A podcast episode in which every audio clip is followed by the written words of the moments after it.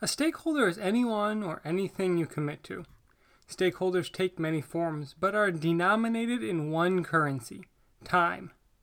Financial costs are stakeholders. Each month of Netflix requires some amount of work, which you get paid for because of the time you spent training. Relational costs are stakeholders. Each mother or brother or spouse or neighbor is a relationship, and relationships grow or wither when watered with time. Experiential costs are stakeholders. Each job or hobby has travel time, participation time, preparation time, recovery time, and so on. Hopefully, we mostly choose our stakeholders. We pay for Netflix, we select our partner, we pick our jobs. What this podcast will attempt to do is enhance our point of view regarding stakeholders. One weekend morning, my 10 year old daughter wanted cereal. I told her to sniff the milk before she poured it. What? Sniff the milk? What's that? She didn't have a frame of reference for spoiled milk. With a swift sniff, I showed her. That's what we're going to do here. Instead of milk, we'll think about stakeholders. Subscription magazines that pile up unread. Weeks go between watching Netflix or HBO, timeshares that expire. Some stakeholders are treacherous, some stakeholders are happy trade offs. Children are the best example. No one is always happy around their kids, but they're always happy to have kids. It's the familiar familial aphorism I may not like you, but I do love you. Good stakeholders make our life better. Bad stakeholders make our life worse, and they reduce our optionality for good stakeholders. Optionality is the hummus for the flour of success. When Seth Klarman was asked how investment firms succeed over time, he said, quote, The more flexibility you have, the better your ability to move in complicated, volatile, and fairly competitive markets. Klarman wants that maneuverability to have, his, in his words, more weapons at your disposal. He's earned this because the stakeholders, the investors in his business, don't second guess him. This, said Morgan Housel, is one of the reasons that Warren Buffett succeeded. It's been because he had the trust of his stakeholders that no matter how crazy something looked, he was crazy like a fox. Buffett wanted the right stakeholders early on. In his book on Buffett, Roger Lowenstein wrote, and he did not want mere discretion over people's money. He wanted absolute control over it. He wanted no one to answer to for his decisions on stocks. Klarman and Buffett have succeeded because of a multitude of reasons, but one of them is the right stakeholders. John Boyd took a different approach to his stakeholders. He minimized them. Robert Coram wrote in a book titled Boyd Boyd knew he had to be independent, and he only saw two ways for a man to do this. He can either achieve great wealth or reduce his needs to zero. Boyd said that if a man can reduce his needs to zero, he is truly free. There is nothing that can be taken from him, and nothing anyone can do to hurt him. Boyd sliced his commitments to everything, including family, to almost zero. Others advocate the opposite. Nassim Taleb wrote about FU money, a level of wealth where, if you don't like a stakeholder, like a boss, you can parrot Johnny Paycheck and sing, Take this job and shove it. I ain't working here no more. But it's not about being loaded, it's about being lauded for your principles. Taleb told The Guardian, a janitor doesn't have to fit his ethics to his job. This talk of optionality isn't prescriptive. This transcription is just a description of the world's position. Too many options are as bad as too few. It means you're missing chances. Infinite optionality means no spouse. It means no hobbies. It means nothing. Optionality gives you the chance to move. Sometimes you want that, and sometimes you don't. When Alice Waters started Chez Panisse in Berkeley, she needed the ability to move, quite literally, from table to kitchen to market. She kept her costs low by visiting flea markets for plates. She kept her relationships insignificant. She, like Nassim, had the option to keep her ethics high while her profits were low. Fewer stakeholders allows for more career moves, too. Sam Walton started Walmart when he was 44, but he had the optionality, maneuverability, and flexibility because his wife and family allowed it. The Waltons lived Walmart so much that the family vacations were part family vacation and part work research for Sam. Sam didn't miss many retail trends because he saw them on these family trips. Like a well stocked pantry, Walton had ideas to feed to his stores. He never got stuck on this or that because he knew about this and that.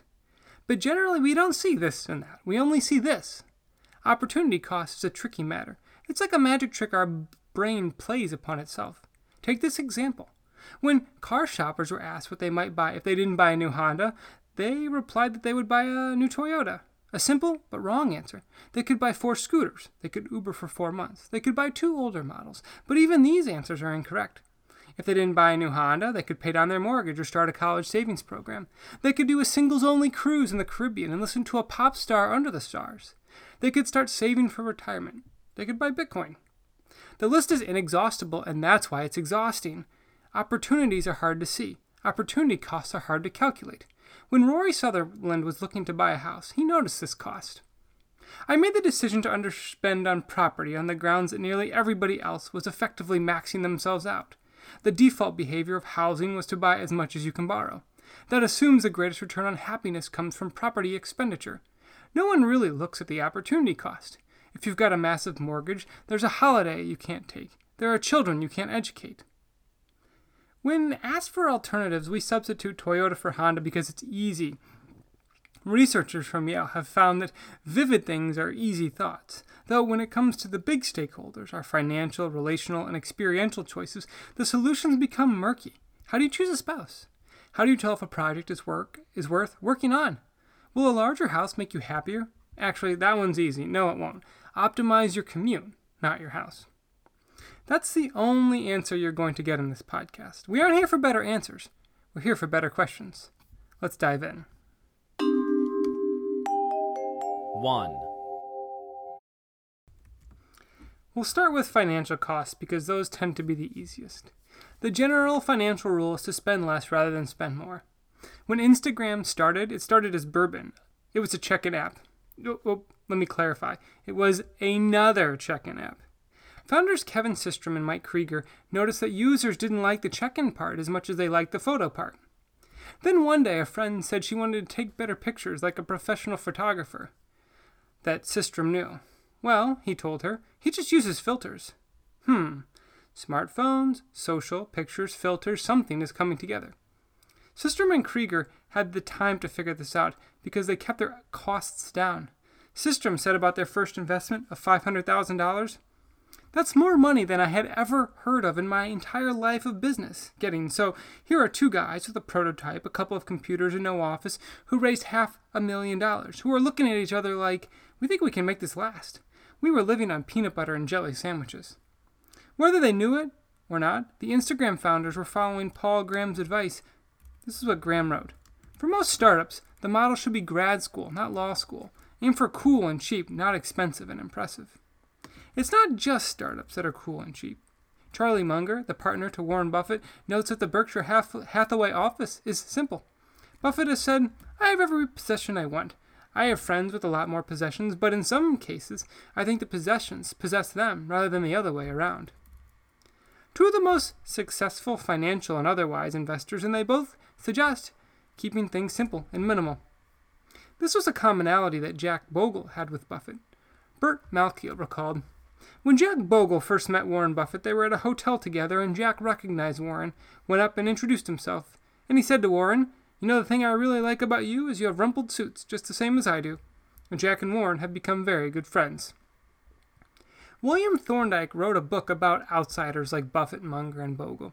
He concluded, There's an apparent inverse correlation between the construction of elaborate new headquarter buildings and investor returns. Each financial stakeholder, lease, employee, and supply bill reduces maneuverability. Ideally, additions grow the business and the options. As John Boyd and Nassim Taleb pointed out, there are two ways to get beyond the reach of nagging stakeholders shrink or grow. Ben Horowitz advised companies to grow. He would know. Horowitz wrote about his own entrepreneurial experience. Over the next five years, investors wanted us to do lots of things. Some things they wanted were smart, and some were very stupid. We listened to what they had to say, but we always did what we thought was right, and we never worried about the consequences. Investors did not control our destiny. Horowitz figured out how to listen, filter, and then act on what his stakeholders suggested. This isn't always possible, and it's rarely ever easy. What helps? Horowitz wrote When you generate cash, you can respond to silly requests from the capital markets the way Kanye would. Excuse me, is you saying something? Uh uh-uh. uh. You can't tell me nothing. Overhead is the inverse of time. Overhead is a stakeholder, and the larger it is, the less time you have. Rarely is that a good thing.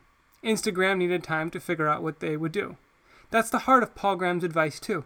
Technology startups hop, skip, and jump to ideas that finally work. Individuals face the same trade offs as businesses. Each additional item, whether it's a square foot of house, a set of skis, or a day of vacation, is a bill that's paid in time. Are they the trade offs you're stuck making, or the ones you're selecting? 2. If minimal bills are the simplest financial advice, then marrying well is the simplest for relationships. The format for many podcast interviews is something like this. First, give us some background, then tell us your story, then reflect on everything you've learned.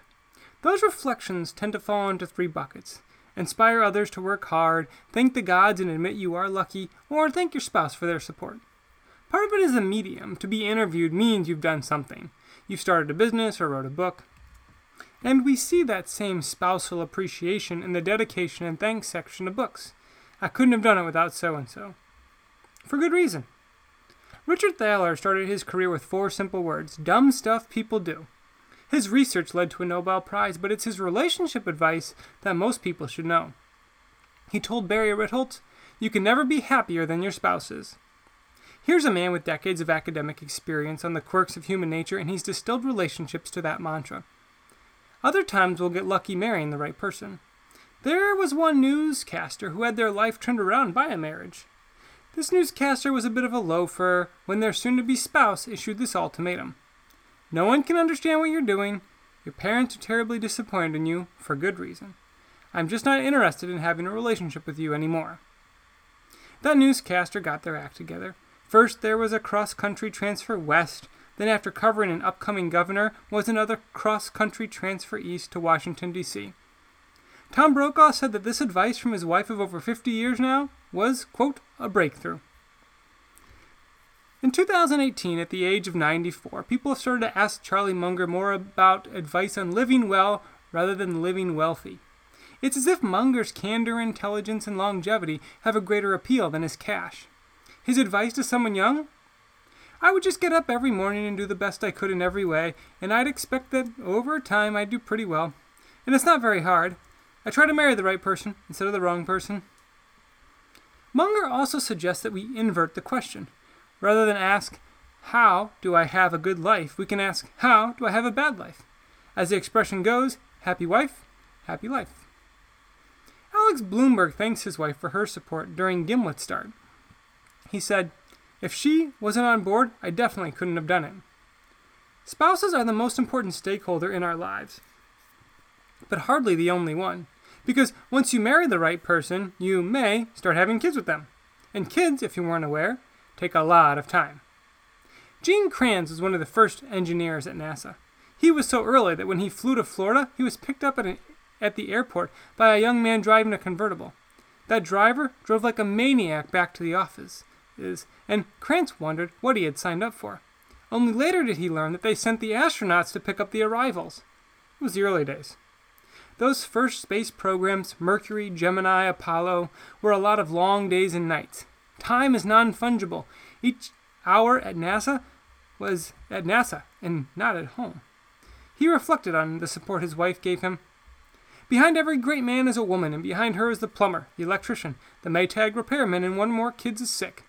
And the car needs to go to the shop. Helen Walton had a similar experience. When her husband Sam ran a few stores, he did a lot with the family and the community. When he started opening Walmart stores, he did a lot less. Helen recalled, We were supposed to be taking turns getting the kids ready for Sunday school, and to get four little kids dressed for church with nobody to help me was a little unreal. One way Walton spent more time with his family was combining work and pleasure. Daughter Helen said that the family trips consisted of camping, canoeing, and visiting new stores, Walton's and the competition's. Marcus Lemonis might be a modern mutation of Walton. Lemonis tells people to be a business owner, it's not a glamorous job. It requires you to make a lot of personal sacrifices. If you want to meet a business owner with a great home life and a great life balance, they're probably BSing you a little bit. It's very difficult to be a business owner and have balance. I'll be honest with you, I don't have good work life balance. End quote. These people aren't bad parents or bad people, they're just busy ones. Some careers are large stakeholders on time, Sometimes they aren't. Sometimes people can be married to a job. In a book, Alice Waters, the author writes Finally, Alice had to choose between Tom Luddy and Chez Panisse. No one was surprised when she and Tom parted ways. She was married to the restaurant, and both she and Tom recognized that she could never give him the time and attention that he required. Ira Glass has an interesting take on this. One stakeholder in Glass's life is the family dog. In one interview, he was asked about a life hack. This is what he said. And this is the very first time I've attempted to use the phrase life hack in a sentence. Is that my wife and I decided to live just a few blocks from where I work. We did this because of our dog. Since I spend at least an hour every night walking the dog, I didn't want to spend another 60 or 90 minutes a day commuting. We don't have the time. Like lots of people, I work long hours. Glass's stakeholders are his family, his job, and his dog. There's no place for a commute in the 168 hours in a week, so Glass finds a way to squeeze things in. Ezra Klein, on the other hand, got his break because he had time to spare. Long before Klein thought of Vox making movies for Netflix, he read a blog by some college kid named Matt Yglesias. Klein recalled, If this college kid can do it, I can at least try. That blog led him to reading more, and he said, All of a sudden, I worked bizarrely hard. Klein got feedback from readers. This was the heyday of helpful comments on blogs. Klein's blog led to an internship at Washington Monthly, which Klein viewed as graduate school, only they paid him. He said, so much of my particular path is one lucky break after another. He had time to get those lucky breaks because he didn't have stakeholders.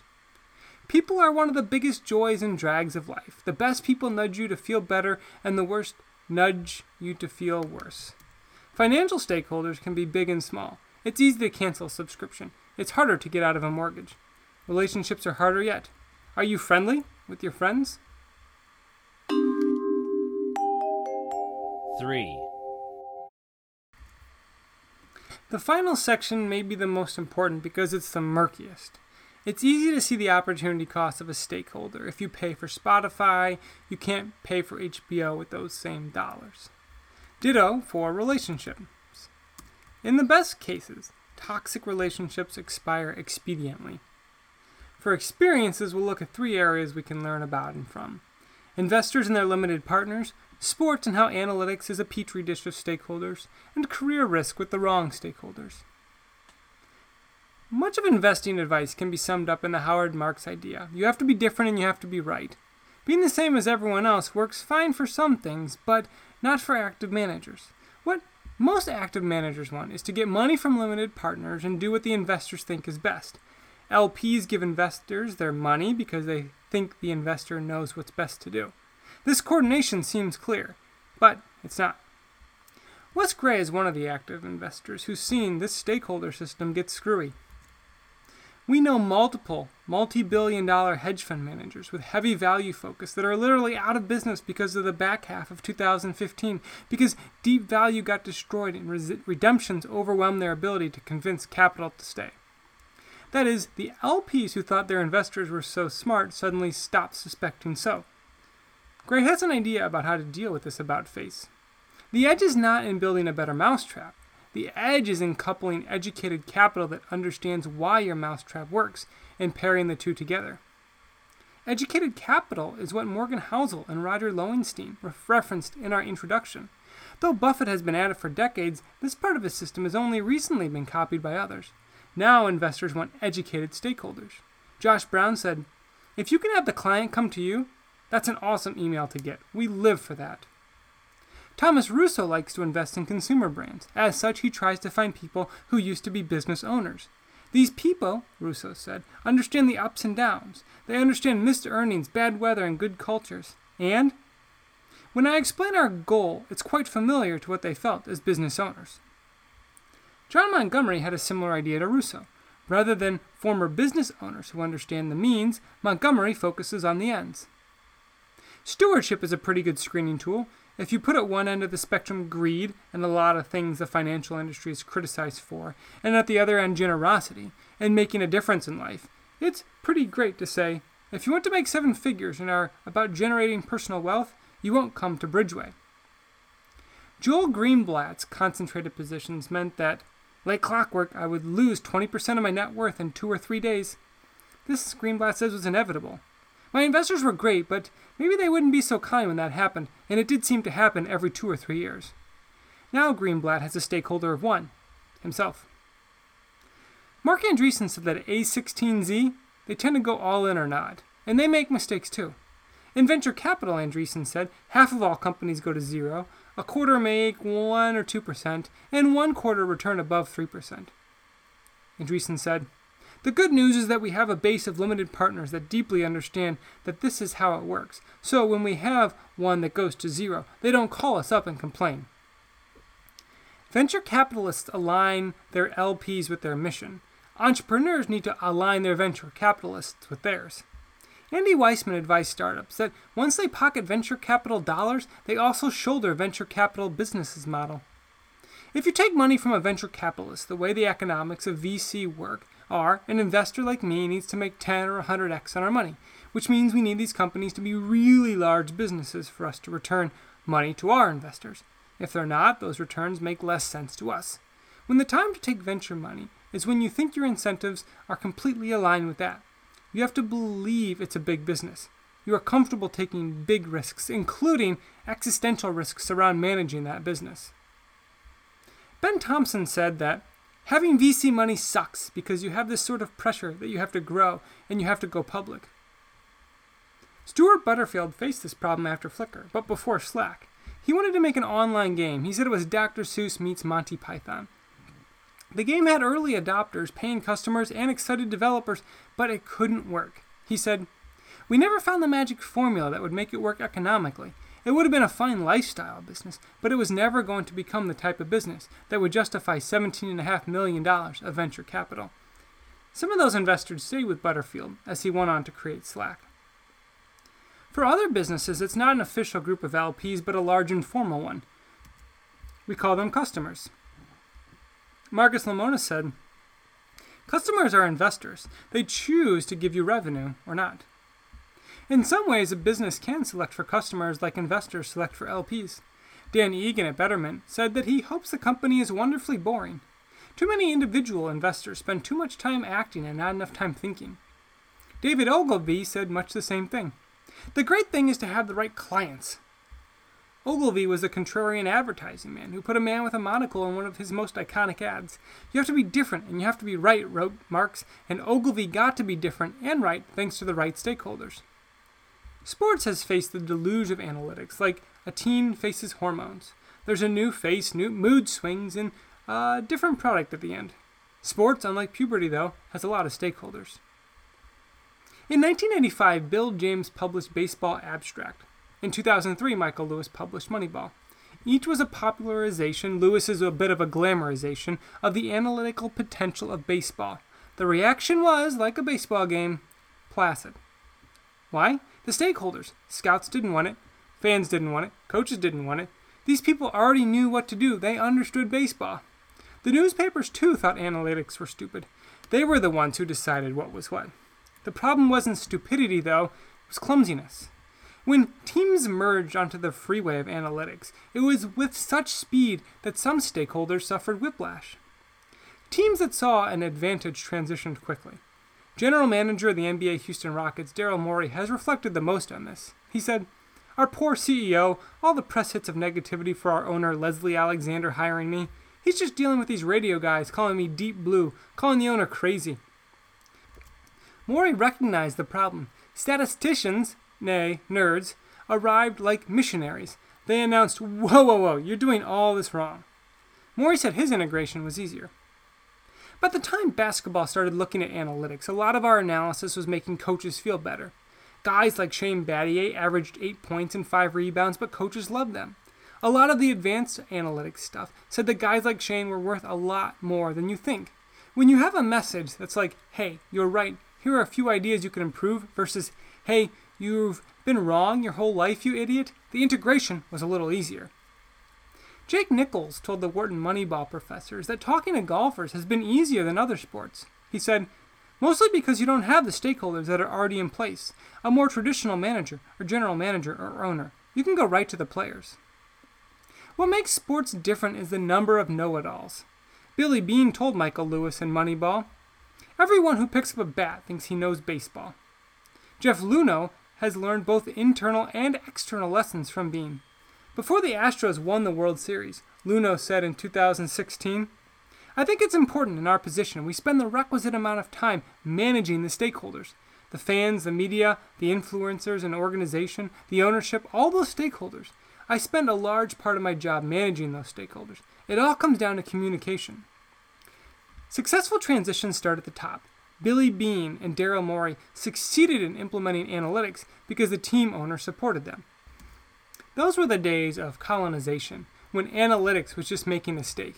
Now the environment is friendlier. The stakeholders, fans, owners, and beat writers get it. Sort of. Brian Cashman said of the New York Yankees front office, It's always been a big part of what we do here. But some organizations are more aligned than others. When Wharton professor Cade Massey was asked about the Cleveland Browns 2018 draft, he said, They have to manage the politics of their situation. How much should that weigh? I don't think it should weigh very much. Massey pointed out the issue of career risk. He explained that some choices may not be irrational if you're a general manager and your job is at stake and you want to win this year. But for an organization, it's hard to imagine that's ever rational. Good bosses hold the shit umbrella. Bad bosses let it roll downhill. This creates the principal agent problem and career risk. Rory Sutherland explains career risk this way.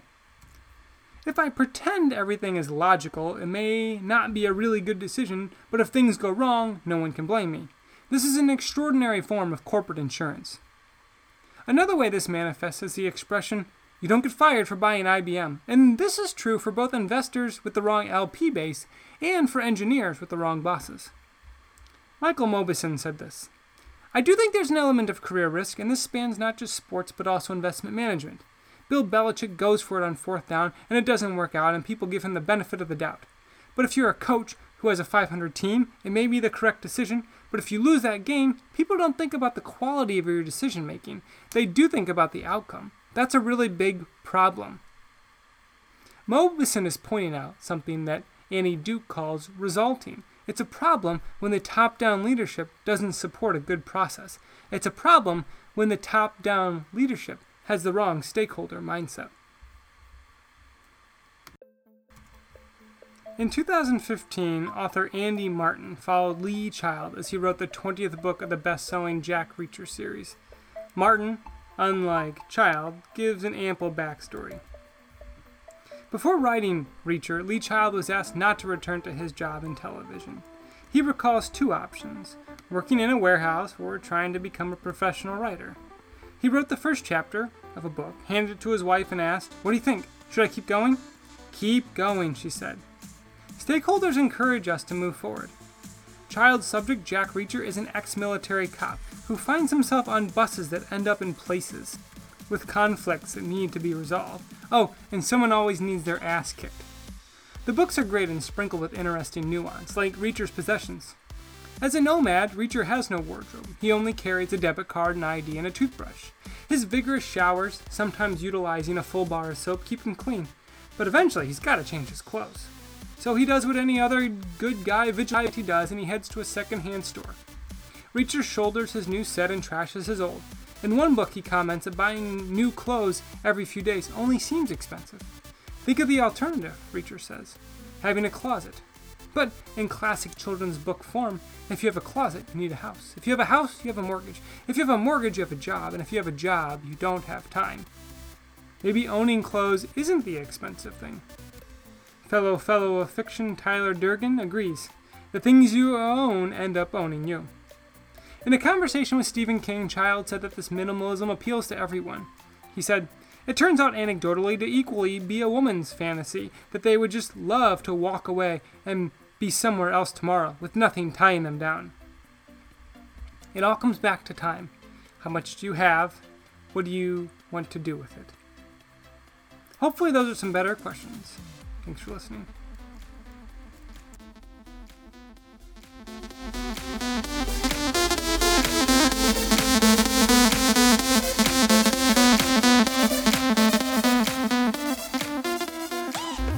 Very nice. Thank you very much. Now, why don't you make like a tree and get out of here?